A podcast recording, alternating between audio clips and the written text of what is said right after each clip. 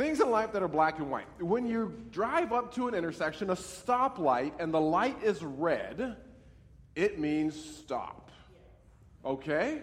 It, it, doesn't mean slow down, keep going. It doesn't mean speed up. It means stop. That's pretty black and white. Okay? Just for the sake of interaction, just nod a few times. Okay? It reminds me that you're still awake. Another example don't murder. Like, don't take somebody else's life. It should, it should be pretty black and white. That one's a little bit heavy. Let's go with something a little lighter. All right? There is only one brand of ketchup anybody should ever buy. I didn't know that until I was 20 years old. And I went on my very first shopping trip after I got married. I, I bought the cheapest one. That's right, Abby, forgive me. Again. Heinz ketchup is the only kind of ketchup that is real ketchup.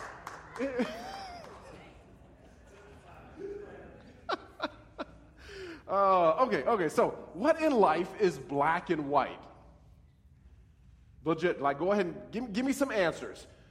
Anybody can speak. I'm sorry, say again? Gravity. John Mayer would agree. Yes. Um, yeah, gravity works. I mean, it, yeah, thank you. If it didn't, we wouldn't be sitting. Okay, good. That one was that one was heavy.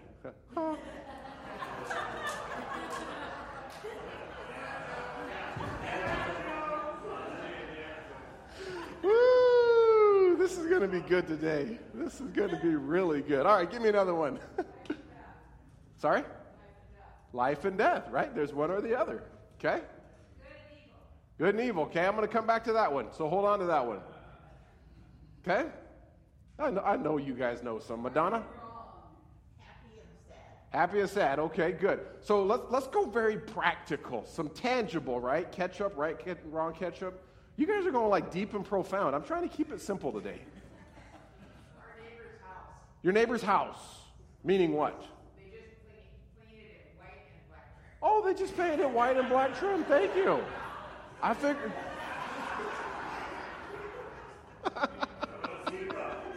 That's good. I was waiting for that one. Someone's going to say zebra. Oh, goodness gracious, you guys.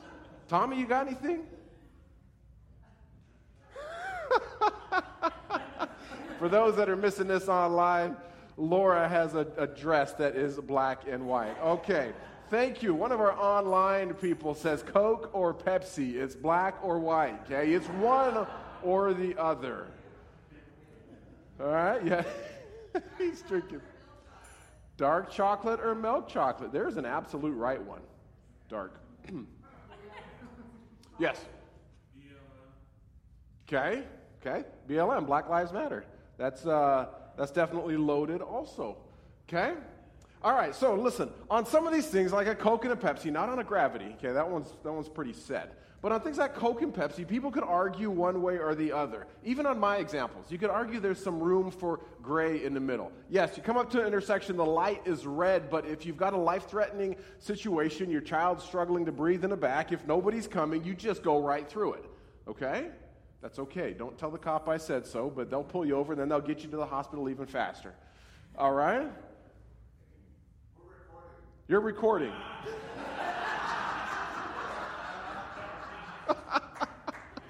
we will come back and edit that. Oh, man. Okay, I, I mentioned murder. Okay, what about self defense? What about capital punishment? What about Saul, King Saul, okay, mortally wounded in battle, asks his armor bearer to finish him? If his armor bearer had, would that have been murder or would it have been mercy? What about the ketchup thing? If you're stranded on a desert island, somehow with just a grill, a package of hot dogs, some buns, and some Safeway tomato spread, maybe it counts as ketchup? Christy says no. no. You know, our, our friends Hannah and Aaron, they moved up from Alabama. I want to get to say Alabama with me. Alabama. One thing I like about Alabama is that they have more rules than any other constitution, any other state constitution. It's amazing. They have some great rules that are just, it's black and white. Okay, you can't argue with them. It is illegal in Alabama to carry an ice cream cone in your back pocket. You can't argue with that. Kids might be able to, but you just can't argue with that. It's illegal in Alabama to wrestle bears. But it, if they're in a singlet and a, and a mat and they're calling you out, I, I don't know. It's illegal to put salt on railroad tracks in Alabama. And actually, this one carries the death penalty. I don't know how they got to that point, but whoo, don't mess around with that. If you are planning to play dominoes on a Sunday in Alabama, prepare to get arrested. That's illegal also. Okay? It's illegal to impersonate, I like this one. It's illegal to impersonate a clergy. On Halloween, the cops are going to be busy arresting all these people dressed up as nuns and priests. Oh, this one is, we shouldn't even have to put this on pen and paper. It's illegal to drive blindfolded. it's just stupid to drive blindfolded. All right, now I'm looking around, just checking here. My personal favorite rule in Alabama you cannot wear a mustache in church.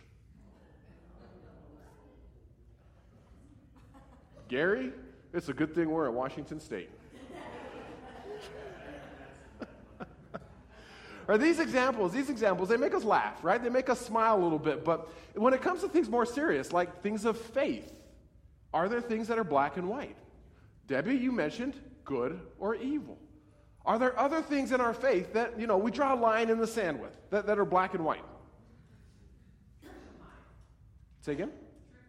Truth and lies. Okay? But Abraham and Isaac lied. They turned out all right. Didn't make it right. Thank you. and if you were their mom, you would have told them so. That's right. What else in our faith? Can't get to heaven without him, being Jesus. Jesus is the only way. Seems pretty black and white, right? Okay, so I'm sure that there are other things we could think of. You guys just may not want to say them. You put a thou shalt not in front of just about anything, and it becomes a hard line in the sand. Black and white. Things in life, things in faith that we could argue are one or the other. But there's a lot of gray in certain things. And yeah, there could even be some color. But let's pray, and we'll talk more about it. God, I thank you for uh, the fact that we can laugh, the fact that we can engage with each other. I thank you that we can interact with your word. And uh, Lord, as we sing about, we want your word to speak. Oftentimes we, we, we sing that, but do we really understand what we're saying? But I pray that as we tell your story this morning, as found in, in, in the book that you've given us, I pray that you would make things very clear whether that is black and white or gray or full of color. I ask this in Jesus' name. Amen. All right, so this morning we, uh, we start another two week sermon series based out of our larger year long sermon series called the Catechumenate, which means the basics of our faith, right? Half of our, of our church body is in small groups that are studying these things, and each two weeks we shift topics. Today we start a two week series on the Bible. Say the Bible. The Bible. That's good. That's good. If you have a paper copy, go ahead and grab it. Turn to Psalm chapter 1. If you're digital, go ahead and open your, your, your iPad, your phone, click the app, and get to, to Psalm 1. And if you are on our church app, you can also click on the clickable link there. The Bible, okay? The, the book of Christianity, a book that the church claims has authority. At times, argued being infallible, uh, translated, at least in part translated into 4,000 languages of the 7,000 languages on earth. All right, it's a book that's been a source of inspiration and courage and comfort to a lot of people, and it's been a, a, a book that has been a source of segregation and separation. Now, this morning, I'm not going to preach a sermon on how the Bible came to be. All right, Dr. Sitzer did a great video on that in the Catechumenate series. If you're not part of a group that's studying that and you want to watch this video, let me know, and I'll figure out a time we can watch it with you. This morning and next week, as Pastor Chris is here with us, we're going to look at just a couple of ways we can view Scripture, a couple of approaches to Scripture. And as you may have guessed, one of the approaches to Scripture is black and white, is, is a firm line in the sand. All right, we asked our online. Uh, our online social media people this past week. When you read scripture, do you read it as black and white or do you read it with some room for gray? And one out of the however many people answered answered they read it as black and white. Uh, the rest said there's some sort of gray. Well, I actually think more of us view it through black and white than we'd like to admit. All right? Psalm 1 is a great example of what I'm talking about. I'm going to read it through the New Living Translation. You can follow along in whatever translation you are reading from. The psalmist says, Oh, the joys of those who do not follow the advice of the wicked, or stand around with sinners, or join in with mockers. But they delight in the law of the Lord, meditating on it day and night. They are like trees planted along the riverbank, bearing fruit each season. Their leaves never wither, and they prosper in all they do. But not the wicked. They are like worthless chaff scattered in the wind. They will be condemned at the time of judgment. Sinners will have no place among the godly. For the Lord watches over the path of the godly, but the path of the wicked leads to destruction. Overall, the book of the Psalms is a book of poems, a book of prayers, a book of songs. Most of these have praises in them, prayers in them, worries given to God, frustrations, concerns, questions, so much more. Psalm 1 is different than all the other Psalms in the fact that it is a very black and white psalm. Did you see it in there? I mean, there are either people who are in the godly or those who are out, the wicked. There, there's, a, there's a hard line in the sand, but the question comes what is that determining factor? What, where do you land on one side, whether it's black or white? What line in the sand? The answer is it's the person's view, the person's approach, their time spent in Scripture. That's what determines, according to the psalm, whether somebody is in or out. Verse 2 They delight in the law of the Lord, meditating on it day or night. Essentially, the psalmist says if you spend your life based in here, if you, if you, you pour over it, you are on the correct side of the line. Hey, bear with me. Some of you are starting to squirm a little bit. According to this psalm, if you're spending time meditating on Scripture, you won't follow the advice of the wicked. You won't hang out with sinners. You won't join the mockers. But if you're pouring in your life to this, you will be deeply rooted like a tree by a riverbank. You will be fruitful. You will never tire. You'll be prosperous in all things. You will be watched over by God. Sounds pretty black and white. If you look at the other side, if you are not spending time meditating on this, you're most likely one of the wicked, mocking, scoffing sinners. And oh, it gets worse, if I could just call you names like that. If you're not taking the law seriously, you're like worthless chaff, blown away in the wind. You'll be condemned at the time of judgment. You'll be separated from the godly. Your path will lead to destruction. Any of you guys thinking, man, I got to set my alarm on my phone to make sure I'm reading Scripture more? Whoo, pretty black and white. Now, listen, if, if you lived in the days of the Old Testament, it would have taken a while for some of these Psalms to get written down. Uh, it was an oral tradition, so most of them were just memorized, anyways. But as you were poring over them, as you were studying them, you were studying them through a very black and white lens. Because that's what you grew up hearing stories of. That was the experience of your ancestors. I mean, if God said it, you better do it that way.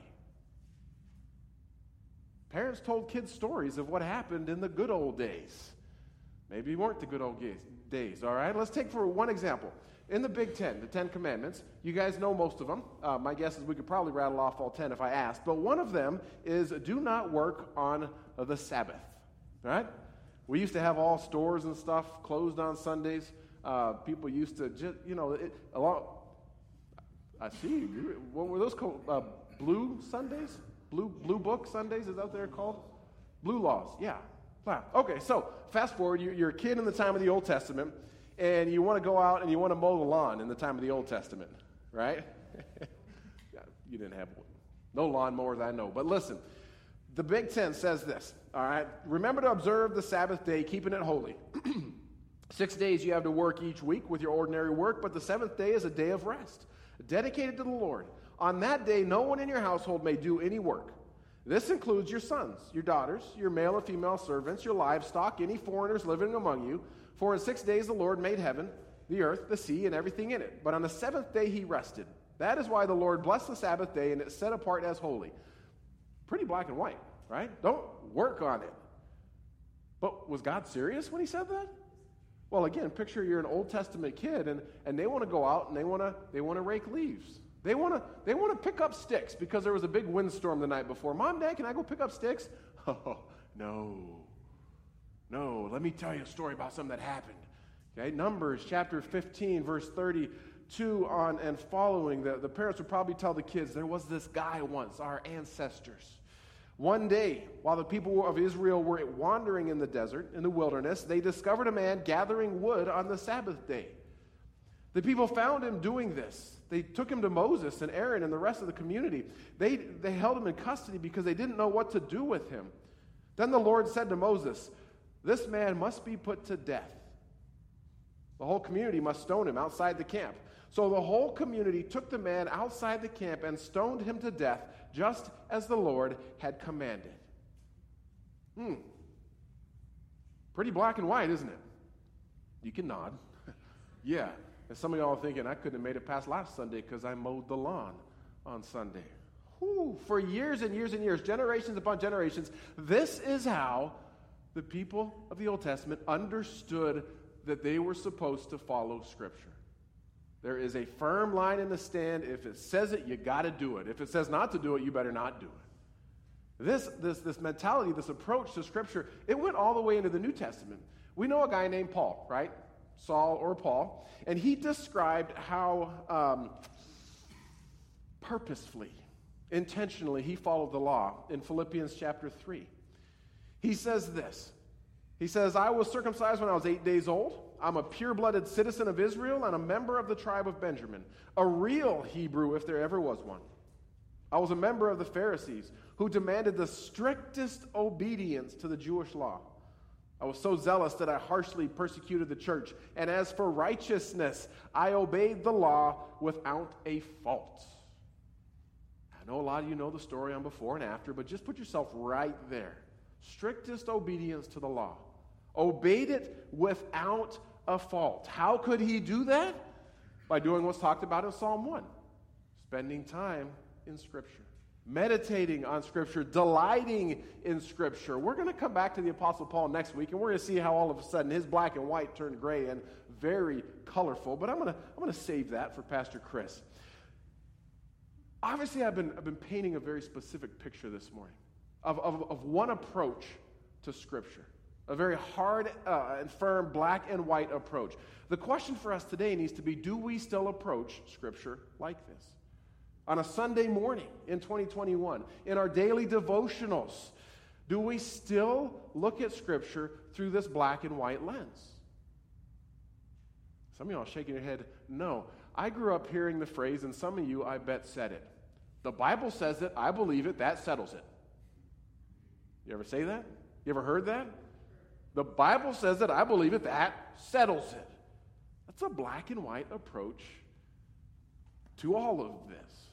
All right? I was talking to somebody on First Church leadership this past week, and I was asking this person to give me some examples of, uh, of things in life that are, that are black and white. Just a few areas, and this person says, A few areas. I live my entire life in black and white. Does everybody not do that? I won't tell you who that is because I'm probably taking that conversation out of context. Do we still read Scripture through that lens? I know I need to be very careful as to what I'm saying next, not only because we're being recorded, but because if I am not cautious, I'll get texts, phone calls, emails, personal visits this past week. The good thing is, I'm gone Wednesday through Sunday, so you can't visit me, and I'll turn my phone off Monday and Tuesday. I hold this book in the most high regards. I absolutely think that we should be doing what Psalm 1 talks about. As a follower of Jesus, I study this uh, six, seven days a week for myself personally, not just for sermon prep. Our church highly values Scripture, highly values it, okay? It says so on the website, so it must be true. Right? We highly value it. Our denomination values Scripture. In fact, the June issue of Light and Life, our denominational uh, magazine, is all about Scripture. One of our bishops, Bishop Matt, says this The Bible provides us a home that can never be shaken, never be lost, and will never leave us astray. I believe that. This is vital. If you hear nothing else the rest of the time, know that that is my stance on this. Okay, so here's the asterisk a little bit. There are things in here that are absolutely black and white. All right? There are things that are absolutely black and white, but there are other things that maybe we shouldn't read as black and white. All right? And I'm, I'm, probably not telling you anything you shouldn't know. There are things that we shouldn't view through a black and white lens anymore. Case in point, I have a Mickey Mouse tattoo. I got it 25 years ago. If this offends you, I am sorry. It offended one of my coworkers at a different job who was a Christian 25 years ago. She saw that and says, You're going to hell. You have a tattoo. Bible says so. I leaned in right next to her and said, Good, I'm going with your husband because he's covered in them too. she didn't like that response. I went home later that night and looked up again. Uh, I had again because I'd seen that passage before. My parents told it to me at 15 when I started asking if I could get a tattoo and then at 16, and then at 17, and then I hit 18. And sorry, mom and dad, I know sometimes you watch and listen. Leviticus uh, chapter 19, verse 28. All right, says this. I think we have it up here. Do not cut your bodies for the dead, and do not mark your skin with tattoos. I am the Lord. Oh, that seems pretty black and white, doesn't it? It does. So does that mean I'm out? I mean, again, I hold this in the highest regards. Let's just take a look at the verse after and the verse before to see if we should really do this with every single verse. Okay, Leviticus 19, verse 29. it's Father's Day. Fathers, think of all the fathers who have daughters. Do not defile your daughter by making her a prostitute, or the land will be filled with prostitution and wickedness. Still today, Pretty black and white. Yes? Dads, if there's any question on that, come and find me after. I will hit you with the Bible. Okay? Don't do that. But let's look at the verse right before this tattoo verse. Verse 27 Do not trim off the hair on the side of your temples or trim your beards.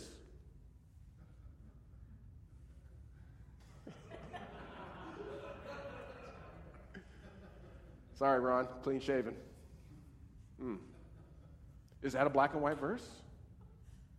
And again, please don't, please, please don't take this as me being loose and, and flippant with this. What, what I'm trying to show is that there, there are perhaps some passages that we shouldn't take as black and white, but we should allow for some room for gray. And again, I know this gets sticky because then we ask, well, who gets to determine which verses we should follow to a T and which verses we shouldn't? It's it's really, really sticky. But we go back to Psalm 1. And we see that according to this, those that delight in the law, those that meditate on it, there's joy for them. There's, there's, there's abundance for them. There's God's direction for them. And those that don't, less of that. Now, we could say hard and firm line in the sand. You either spend time in here or you don't. Okay? But I don't think that's, I don't think that's the weight in this text. Actually, the weight in this text, I think, is found in one word. It's the word meditate. Those who meditate, verse 2, but they delight in the law of the Lord, meditating on it day or night. For some people, you hear the term meditate, you think legs crossed, arms out, and humming. That's not what the psalmist is talking about. Okay, the word meditate in Hebrew is hagah. Say that with me. Hagah. That's pretty good. I heard, yeah, that's, that's a good Hebrew accent. I like that. Hagah, okay? This word literally means to moan, to growl, to muse, to plot, to utter, to mutter, to speak, to study, to talk. So, which one does it mean in here? Well, maybe. I'm indebted to Eugene Peterson, who wrote a book called Eat This Book for this, this analogy. It's a great book. He, he writes a lot of really good stuff. There is a passage in Isaiah that uses this exact same word, hagah. And it really can help us understand this word in Psalm chapter 1. I want you to listen to it. Okay, this is, this is God telling the people not to depend on the power of people. In this case, it's the Egyptians. Listen for the word meditate in this text. Okay? Uh, Isaiah chapter 31, verse 3 to 5. God says, For the Egyptians are mere humans, not God. Their horses are puny flesh, not mighty spirits. When the Lord raises his fist against them, those who help will stumble, and those who are being helped will fall. They will all fall down and die together. But this is what the Lord has told me, Isaiah says. When a strong young lion stands growling over a sheep that it has killed, it is not frightened by the shouts and the noise of the crowds of shepherds around it. In the same way, the Lord of heaven's armies will come down and fight on Mount Zion. The Lord of heaven's armies will hover over Jerusalem and protect it like a bird protecting its nest. He will defend and save the city. He will pass over it and rescue it. Do you hear the word meditate in there? Well, it's because I didn't read it in the Hebrew. All right, let me not read it in the Hebrew again, but think back to that list that I went through really, really quick. Find the word that is in verse 4. Verse 4 says this But this is what the Lord has told me. When a strong young lion stands growling, excuse me, growling over a sheep that it has killed, it's not frightened. Right? Just the same way the Lord will come down and fight for you on Mount Zion. The word meditate can also mean to growl. So you got this mental picture of a lion standing over its prey growling. How many of you have seen that happen in real life here in Spokane? Go ahead, show of hands. I didn't think so, okay? Unless you're on staff at Cat Tales, and even then you throw it in the tank and you run. All right?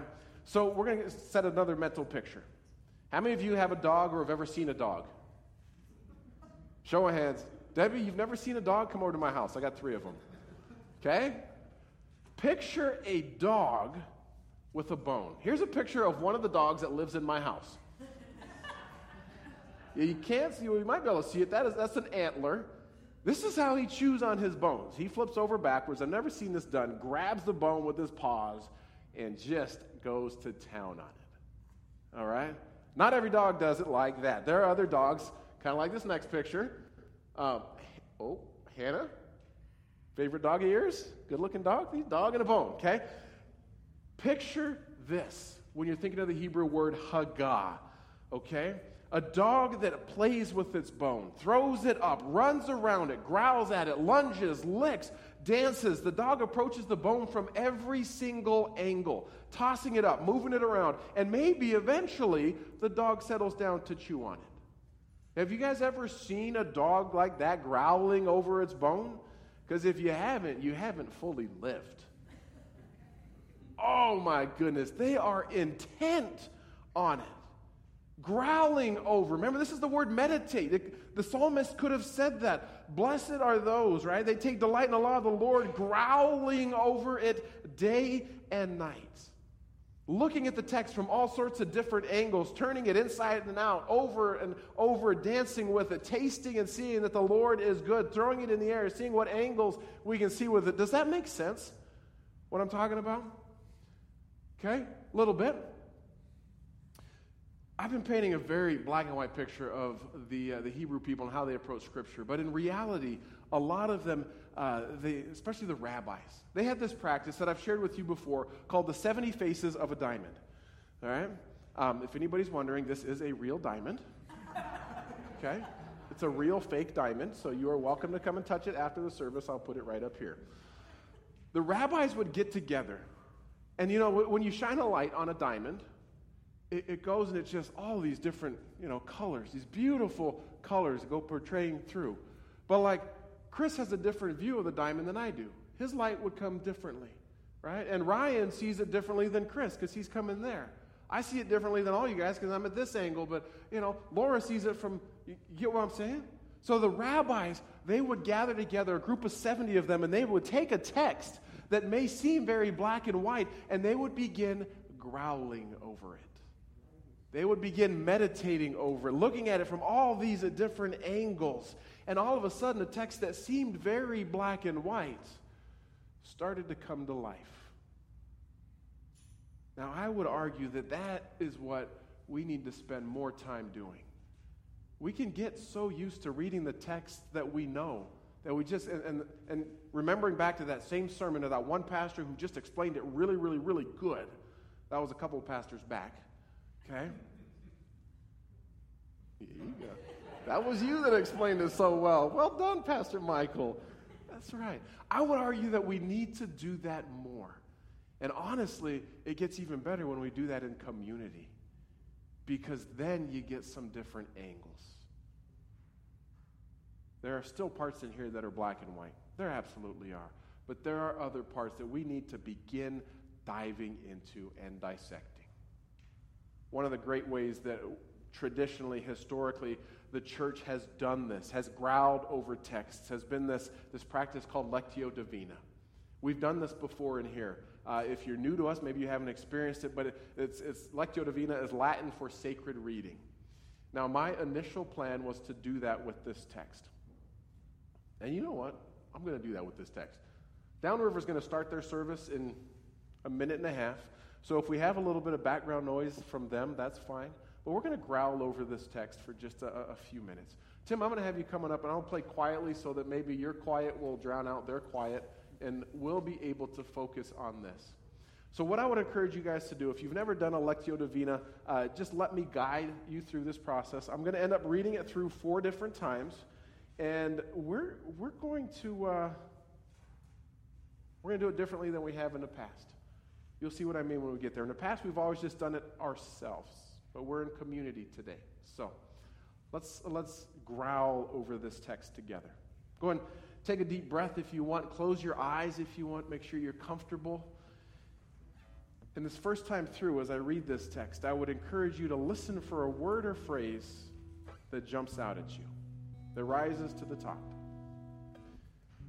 Oh, the joys of those who do not follow the advice of the wicked, or stand around with sinners or join in with mockers. But they delight in the law of the Lord, meditating on it day and night. They are like trees planted along the riverbank, bearing fruit each season. Their leaves never wither, and they prosper in all they do. But not the wicked. They are like worthless chaff scattered by the wind. They will be condemned at the time of judgment. Sinners will have no place among the godly. For the Lord watches over the path of the godly, but the path of the wicked leads to destruction.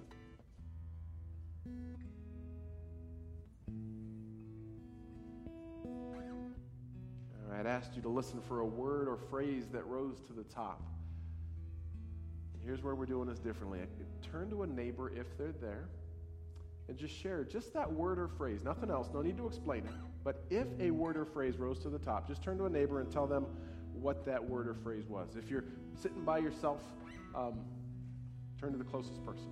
And go ahead and do that. What word or phrase was it?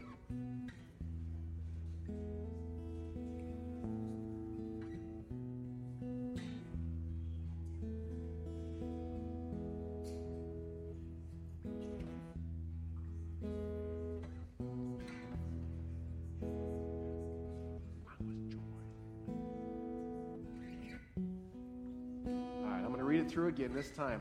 You're listening for that same word or phrase if that's what rises to the top again. And this time I want you to pay attention to the emotions, to what you're feeling when you do that. What mental pictures come to mind? Oh, the joys of those who do not follow the advice of the wicked, or stand around with sinners, or join in with mockers.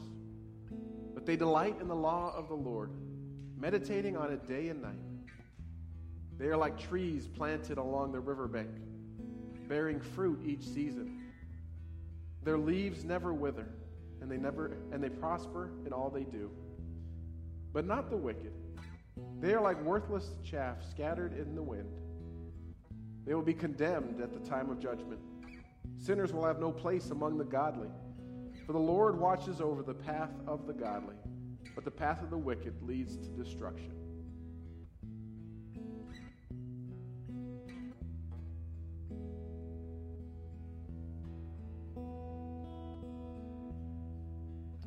We're the same text read, but each of us are getting a slightly different angle of it. Turn to that same person who knew the word that rose to the top for you last time and, and just share very briefly what, what emotion came to mind or what mental picture took place. Go ahead and do that.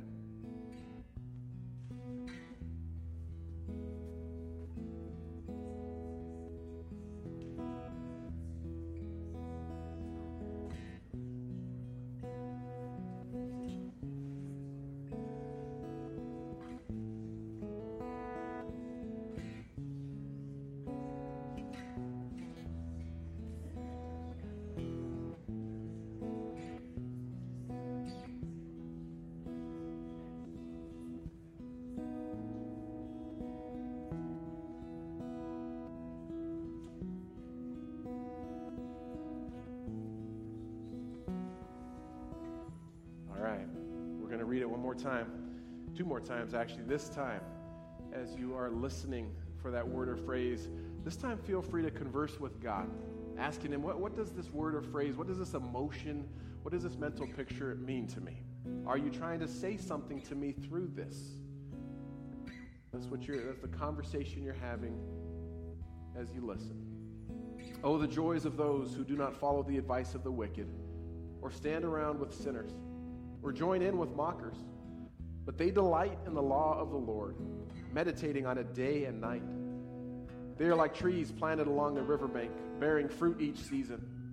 Their leaves never wither, and they prosper in all they do. But not the wicked. They are like worthless chaff scattered by the wind. They will be condemned at the time of judgment. Sinners have no place among the godly. The Lord watches over the path of the godly but the path of the wicked leads to destruction. Take just a moment or two in prayer and ask God, are you trying to say something to me through this word or phrase, this mental picture? Ask if He's asking for some sort of response from you.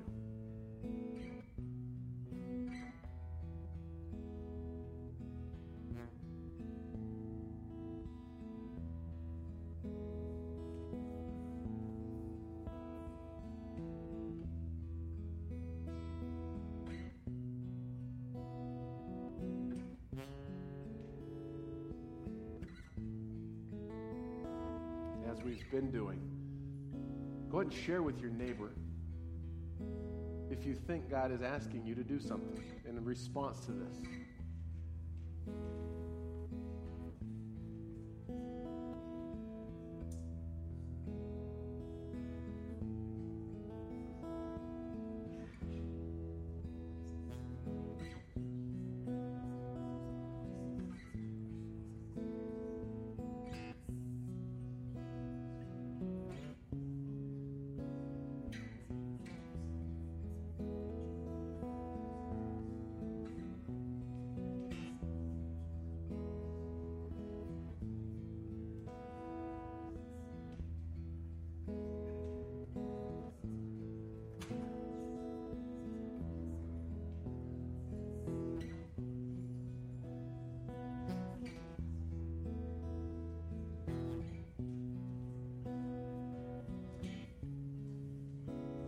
One, one more time through, this time as you're listening, just listen for the sheer sake of listening.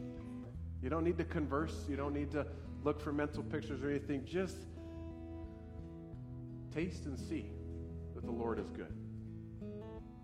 Oh, the joys of those who do not follow the advice of the wicked, or stand around with sinners, or join in with mockers. But they delight in the law of the Lord, meditating on it day and night. They are like trees planted along the riverbank, bearing fruit each season. Their leaves never wither. They prosper in all they do. But not the wicked. They are like worthless chaff scattered by the wind. They will be condemned at the time of judgment. Sinners will have no place among the godly, for the Lord watches over the path of the godly. But the path of the wicked leads to destruction.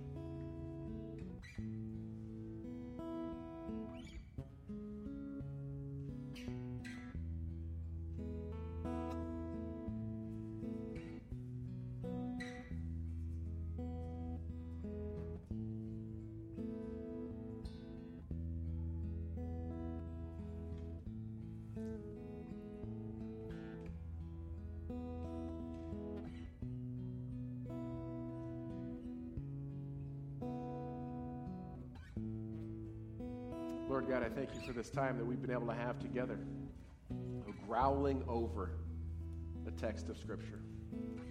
I thank you for the different angles you have given each person here today as we've listened. I thank you that you, because you're God, have the ability to show us different things even in the same text. We thank you for the ways you're going to continue to do that. And Lord, as we as we pore over scripture this week, as we prayed or as we sang at the beginning, would you allow your word of God to speak to us? We look forward to seeing and hearing how you're going to do that. We pray this in Jesus' name. Amen.